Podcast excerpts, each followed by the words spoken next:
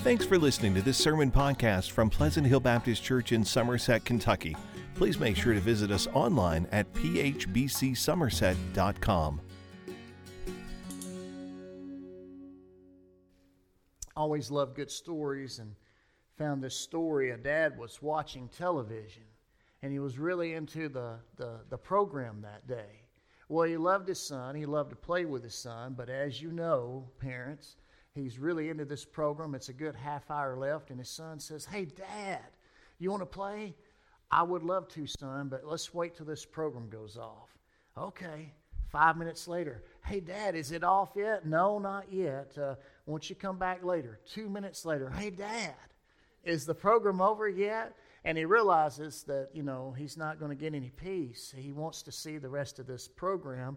And he looks down and sees the newspaper. And on this newspaper is this big picture of the world, you know, the globe of our planet. And so he grabs it, tears it out, and he rips it into a bunch of pieces. And he says, Son, let's play a game. You go and take this, and when you put it back together again, come back and we'll play. Oh, that's great, Dad. So off, off goes the boy to his room. Two minutes later, he comes back. Hey, Dad, are you ready to play? He goes, Whoa, whoa, wait a minute, son. He, he's beginning to wonder if he's got a prodigy or something. He says, Son, uh, how in the world did you get that put together so fast? It would have took me at least 20 minutes, and I'm an adult. And he goes, Dad, it was easy. He says, On the back side of that picture of the world was a person. And I just put everything together real quick, and there it is. And the point of that story is this behind our world today is a person, and his name is Jesus.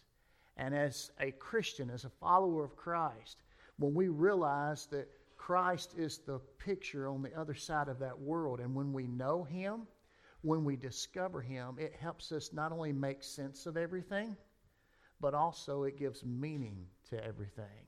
And so we're going to look at that today. You know, Mark Twain once said the two most important days in your life are the day you were born and the day you find out why.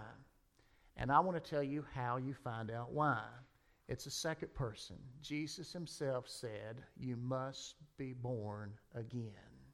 You're born physically, and you're present here today, but you have to be born spiritually. When you and I are born again, born from above, born by the power of God, then we know why we're here. When we know Jesus Christ, we know where we've come from, we know where we're going, and we know why we're here. He makes sense of everything, and He gives us meaning to everything. And that's what makes Jesus so great and so good. So, the question I want to ask you is where are you in this quest of the gospel? You know, I had to even look up the word quest. What does that mean? It's something that you're searching for. And uh, when you look at the gospel, you find ultimate meaning and fulfillment in life because it's about Jesus. Look, if you will, in Colossians chapter 1, beginning in verse 15. There's this, many believe it's a, a hymn that they might have sang in the early church years ago that Paul quoted and put in Scripture. But here's what it says Colossians chapter 1, verse 15. He, referring to Jesus, is the image of the invisible God, the firstborn over all creation. For everything was created by him in heaven and on earth, the visible and the invisible, whether thrones or dominions or rulers or authorities, all things have been created through him and for him. He is before all things, and by him all things hold together. He is also the head of the body, the church. He is the beginning, the firstborn from the dead, so that he might come to have first place in everything.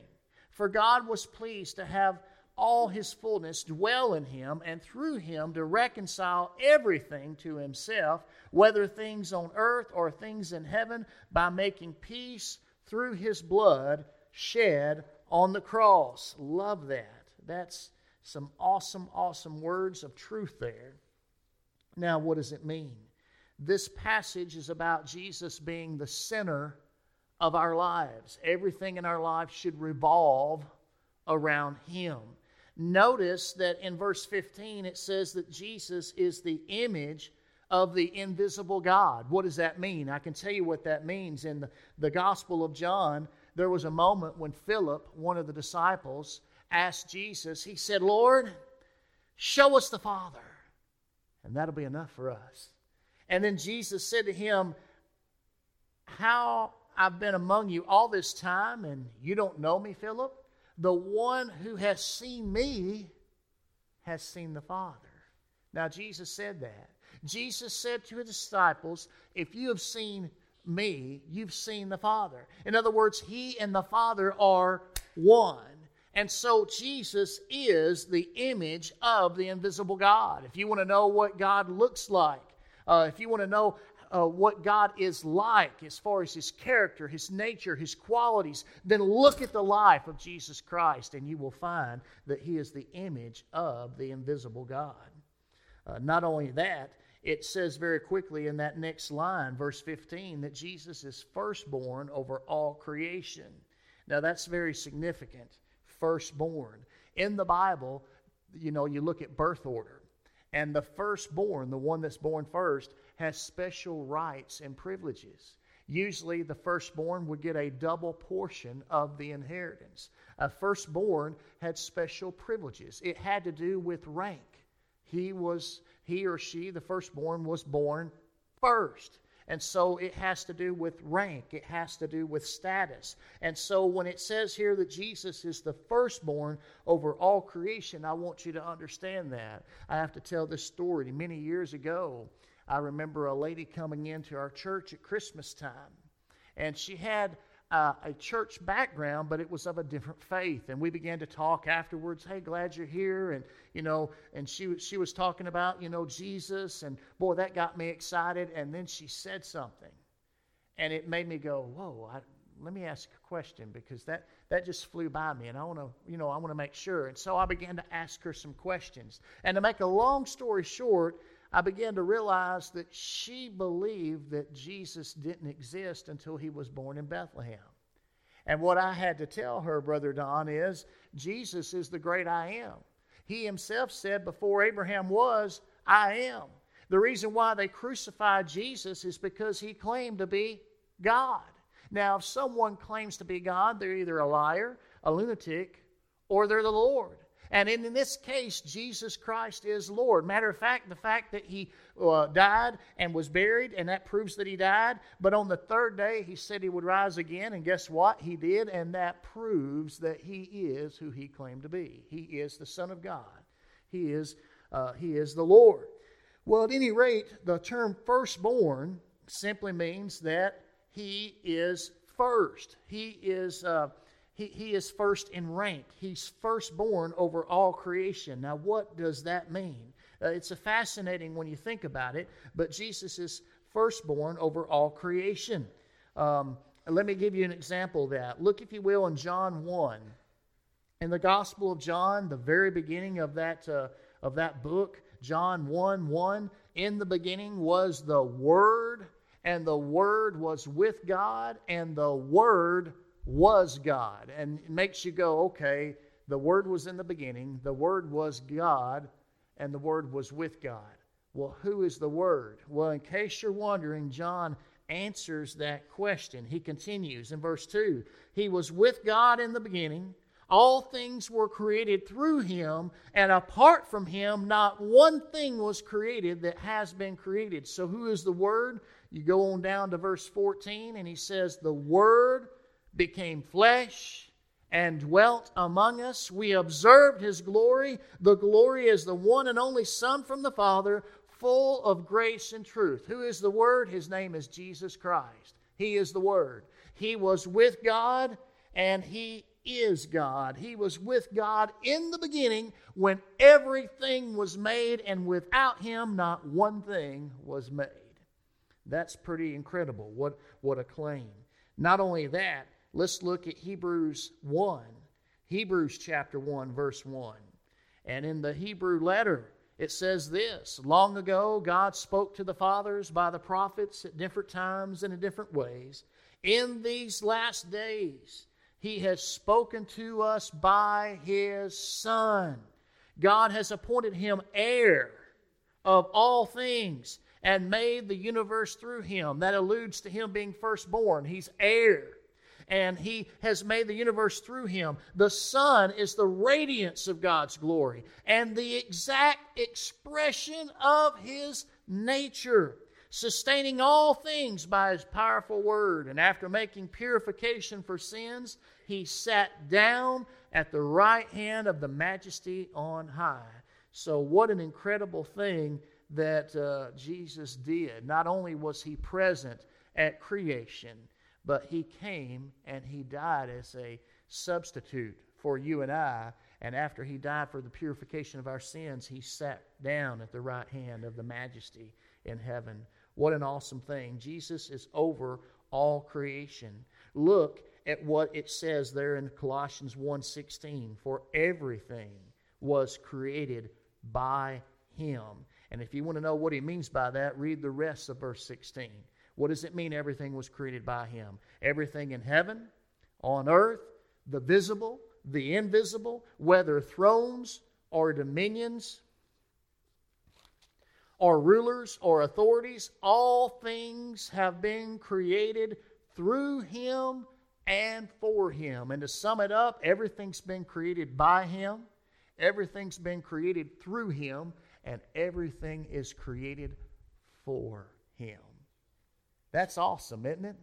What an awesome God we serve. Jesus Christ is Lord. All things have been created by Him, through Him, and for Him. And then it goes on to say in verse 17, He's before all things, and by Him all things hold together. In other words, He is preeminent.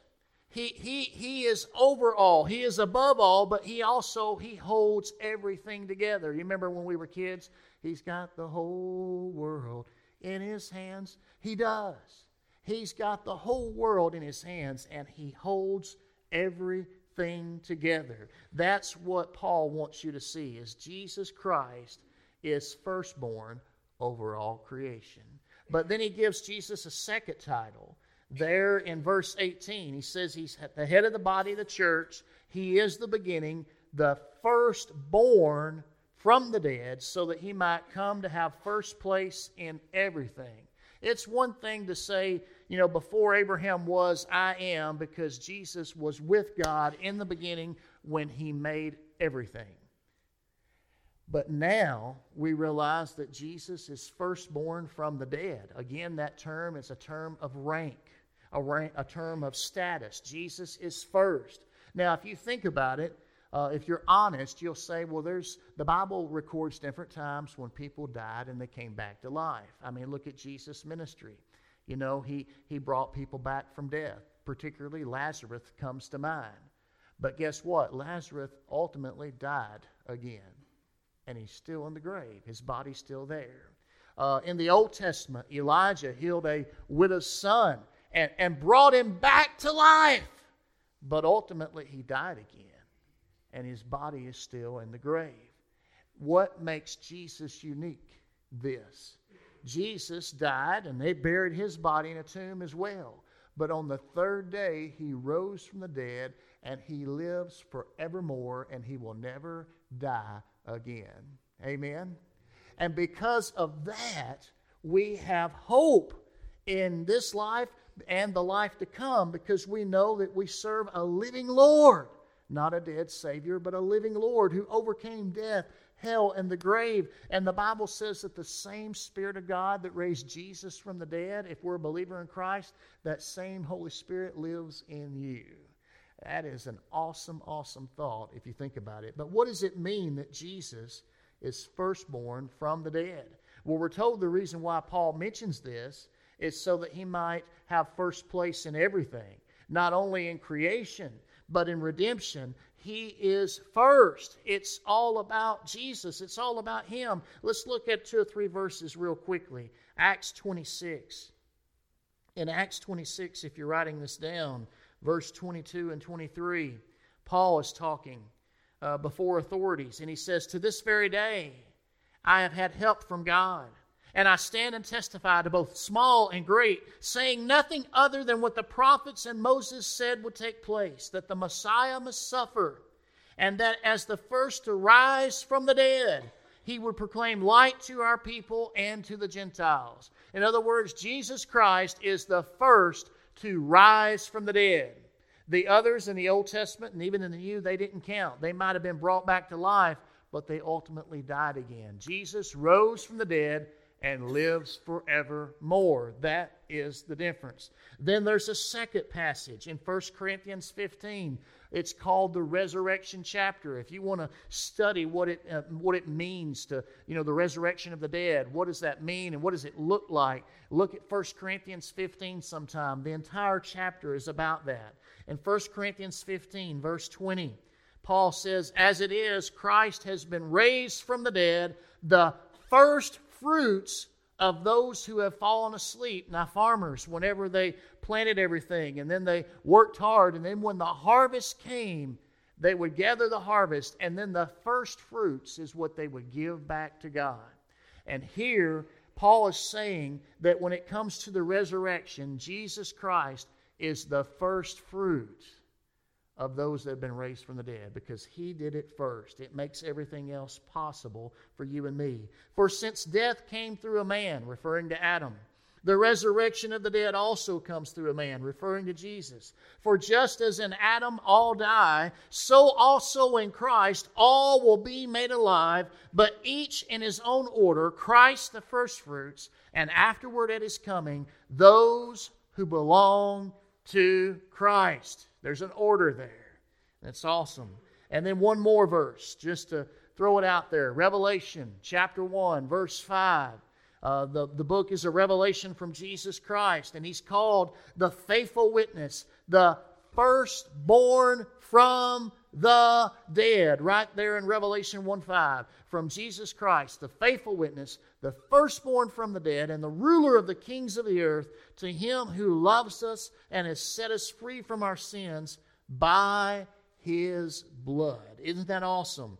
There in the very last book of the Bible, at the very beginning of that letter, we're reminded that Jesus Christ is firstborn from the dead. That is the Lord that we know, love, and serve. Jesus is firstborn over creation, He's firstborn from the dead. And so when you introduce Him that way, my question is this Is Christ the center of your life? Because if He's not, He should be. He's the center of history. He's the center of Scripture. He's the center of everything that God has designed and created and made. All things were created by Him, through him and for him. He is the firstborn over all creation. He's the firstborn from the dead. Is Christ the center of your life? Well, let's just talk about it this way for a minute. Where are you in your quest of the gospel? In your search for meaning? When you look at the world, please understand that on the other side, the back side of that page, is a picture of a man who explains it all. His name is Jesus. Do you know him? Have you come to know him? Uh, here's the rest of the story there in Colossians 1. After introducing Jesus Christ, Paul makes a few remarks in verses 21, 22, and 23. And this is what I want you to listen to very, very closely. After introducing Jesus this way, here's what Paul has to say to you and I. In verse 21 Once you were alienated and hostile in your minds, expressed in your evil actions. Now, here's what I want you to write down the word condemnation. Were you in the quest of the gospel? The first part of the story of the gospel is condemnation. And here, Paul reminds us of that. He says, Once you were. You know, if you know the Lord Jesus Christ, you know what I'm talking about. And if you don't know the Lord Jesus Christ this morning, here's your diagnosis. Because before you come to Christ, you're alienated. You, you, you, you're separated from God. You're alienated from Him. And the Bible says you're hostile in your minds expressed through your evil actions. You know, somebody can tell you what to do. Maybe even God can say in His Word, here's what I want you to do. But until you come to know Him, you have this attitude of, don't tell me what to do. Don't tell me how to live my life. I have my own life. I'll live it however I please. And so, in our minds, we're hostile toward God through our evil behavior because we don't want anybody to tell us what to do. We don't want anybody to tell us how to live. We want to live life on our own terms. And that's why John 3, we know John 3 16, for God so loved the world. But John 3 17 says that if you don't know Jesus Christ, guess what? You're condemned already. Already. Now, what does it mean that I'm already condemned?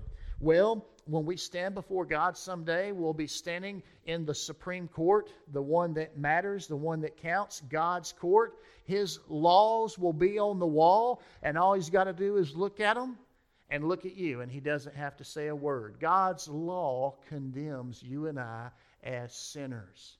And we are guilty as charged. We haven't put God first.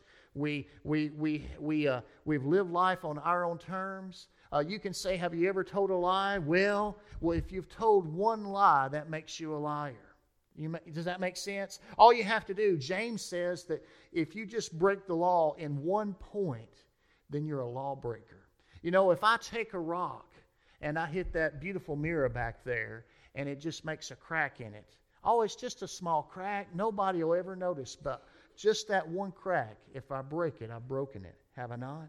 And you and I, when it comes to the law of God, all we have to do is break one law, and in the eyes of God, we're a lawbreaker. And because of that, we've all done that. The Bible says that all have sinned and fallen short of the glory of God. There is no one who does right, no, not one. We stand before God and we are condemned. Before you came to Christ, that's where you stood with God. But Paul says when you come to know the Lord Jesus Christ, when you come to know this Jesus who created you, who loves you, who died on the cross to save you, and then rose from the dead to justify you, when you come to know Him, then your story changes to once you were. But you're not that way anymore. You're not there now. Once you were. But now, in verse 22, he has reconciled you by his physical body through his death. That is so good. You know, some, some religions believe that Jesus was too holy to get his hands dirty. And so they create this chain of gods, and each god in the chain is a little lesser than the one above it and a little less holy until finally you have a little god down here with a little g that is able to get his hands dirty for you and I. That's not how this works. Jesus Christ, the one who made us, the one who loved us, he came into this world and walked among us. The word became flesh. Remember John 1:14 and dwelt among us. And what did he do? He laid down his life on that cross for you and for me. And because of that, that's a game changer. That's why Paul declares in verse 22 of Colossians 1 But now he has reconciled you by his physical body through his death. Going back up for just a minute, look in verse 19. For God was pleased to, tw- to have all his fullness dwell in him, referring to Jesus, and through him to reconcile everything to himself, whether things on earth or things in heaven, by making peace through his blood shed on the cross. We have a God that loves us, and he came down from heaven. He lived and walked among us. He experienced temptation, but the Bible says he never sinned. And he gave his life, he laid it down for you and me. He shed his blood. He died on a cross, a criminal's death. His physical body was ripped and shredded to pieces. He looked horrible when he was humiliated on that cross. And you know what? He did it for you and he did it for me. And now we are reconciled. That's the second word reconciliation. We move from being condemned, I'm a sinner, and I'm guilty as charged before God, what am I going to do? But now I've been reconciled. And look how it's happened. Jesus made the first move. He came when I didn't know God and I didn't even care about God. You know, Romans 5 8 says, God demonstrates his love for us in this way. While we were yet sinners, Christ died for us before, I ever got saved, before I knew a thing about God, before I could even care less about God, 2,000 years ago, God sent his son to die for you and for me. And that is such a game changer. Now we've been reconciled. In other words, here are two parties, and they are separated. And there's nothing that can bridge the gap, there's nothing that can overcome that great divide. And now they've been brought together and they're reconciled. That's what Jesus Christ has done for you and me. But there's more. He says, But now he's reconciled you through uh, his death to present you, there in verse 22, to present you holy, faultless, and blameless before him, if indeed you remain grounded and steadfast in the faith and are not shifted away from the hope of the gospel that you heard. This gospel has been proclaimed in all creation under heaven, and I, Paul, have become a servant of it. The third and final word is restoration. Restoration. We move from a place of condemnation. We are guilty before God. We've broken His law. We are a sinner, and we are going to get what we deserve. But Christ came, and when we come to Him and we receive His forgiveness, we are reconciled to God. And now, as we look forward, one of these days, He's going to present us before Him as holy, faultless, and blameless. You know, as you and I now know, if you know that you're a child of God, you know that you've been saved, you don't have to fear future judgment. You don't have to fear, even though on one hand you're excited, I can't wait to get to heaven someday, I can't wait to see God, but then you get to thinking about who God is and what He's like, and you're like, oh man. You know, I thought about that one time. I was in a Bible study years ago, and this gentleman made the comment. He says, You know, I got saved when I was young. And he says, I'm officially old enough now that I've lived more than half my life as a follower of Jesus as opposed to before I knew Jesus. And he says, I still struggle with sin. And he says, I'm just thinking about all the things I, I've done since I've known the Lord, not even thinking about all the bad stuff I did before I knew the Lord. And he says, It just got me to thinking, what is it going to be like when I stand before him? Is that stuff going to flow through my mind? And that was a very honest question he asked. It was a very good, you know, conversation that he raised. But what Paul is saying to you and to I is when we move from condemnation to reconciliation, then we get to look forward to restoration, that day that we'll stand before God as holy, faultless, and blameless before Him. Not because of anything I've done, but because I am now wearing a robe of righteousness because I belong to Jesus. And if you think it's good now, you just wait to how good it's going to be when you and I are with God forever and ever and ever. That is the story of the gospel. And it's all because of what Jesus, the firstborn of creation, the firstborn from the dead, did for you and for me. And so, as we think about the quest of the gospel, my question to you again is this Where are you in this quest? Are you over here in the condemnation part? You realize that I don't have Christ in my life, I don't know the Lord, and I'm in trouble. Because if I stay in this spot, then one of these days I'm going to stand before a holy God and I'm going to be guilty as charged because I've broken His law, I've broken His commands, and I've done nothing to make it right. Or maybe today you can say, I've been there. I've done that, but that's not where I am now. I can honestly say what Paul said but now he's reconciled me by his physical body through his death when he shed his blood on that cross. And you can say, I know I'm saved. Not because of anything I've done, but because I know who Jesus is and I know what he did for me. And I asked him to come into my life and he has saved me and he has changed me.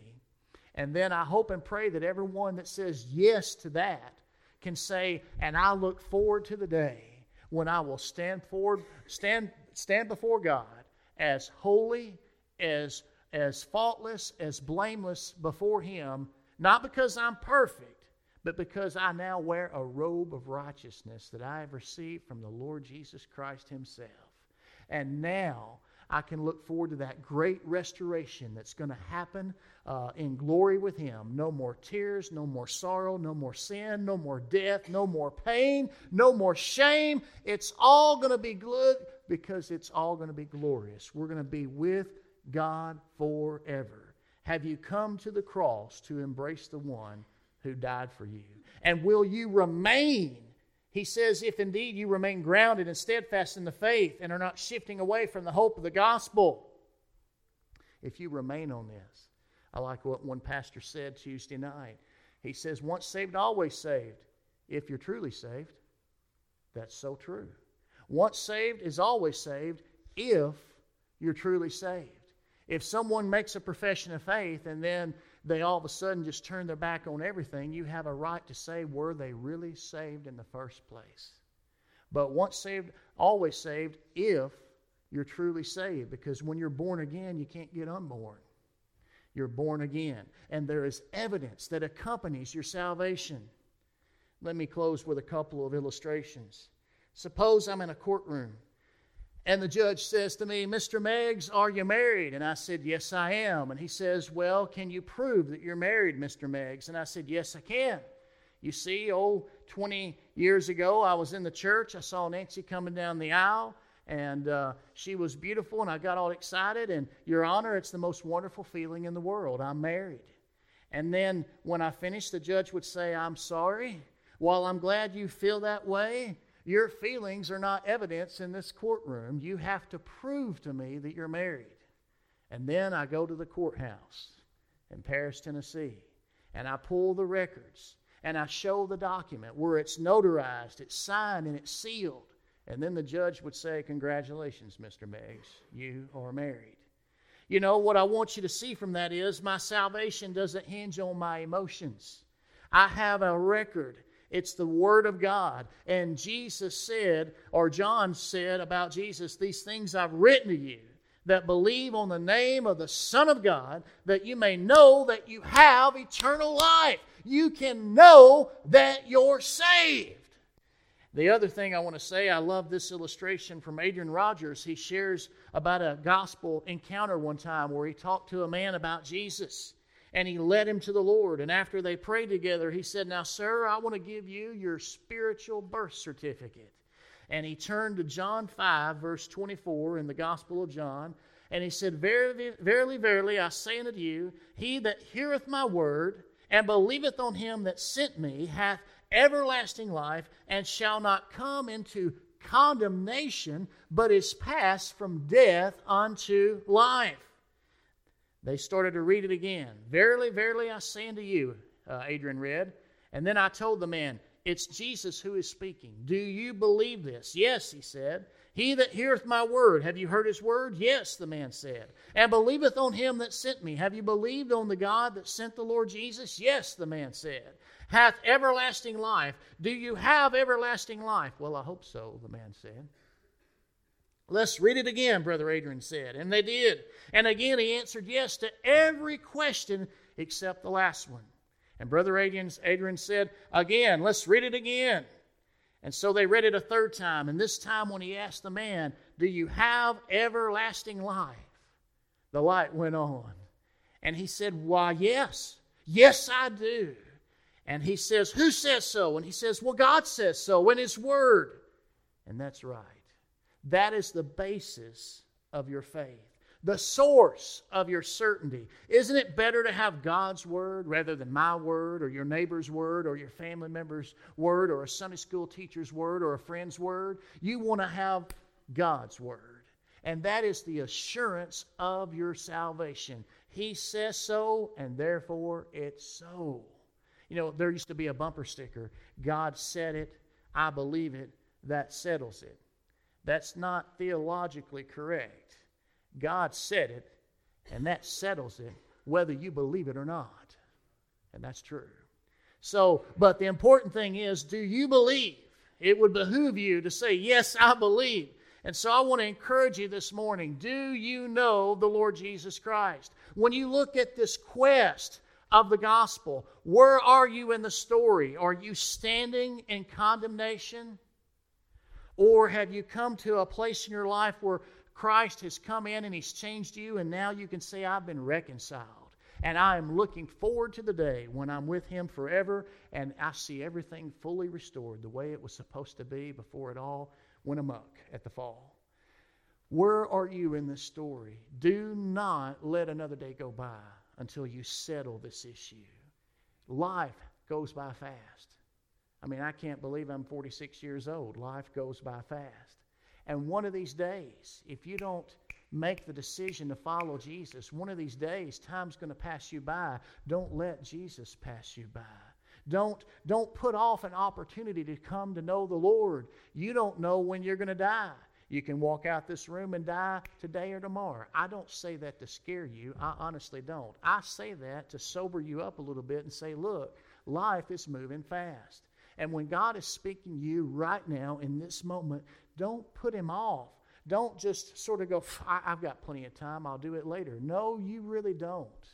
You've got to take advantage of every opportunity that God gives you. If God is speaking to you today and you know that you're standing in this place of condemnation, I want to tell you, you don't have to stay there another day longer. You can come to know the Lord Jesus Christ right here, right now because Jesus has already laid down his life. He's already shed his blood. He's already died for you and for me. And now he's waiting for you to come to him. Won't you come to him today?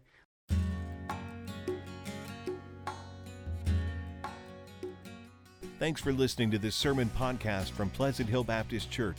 To learn more about the church, find out meeting times, or learn how to contact the pastor, please visit phbcsomerset.com.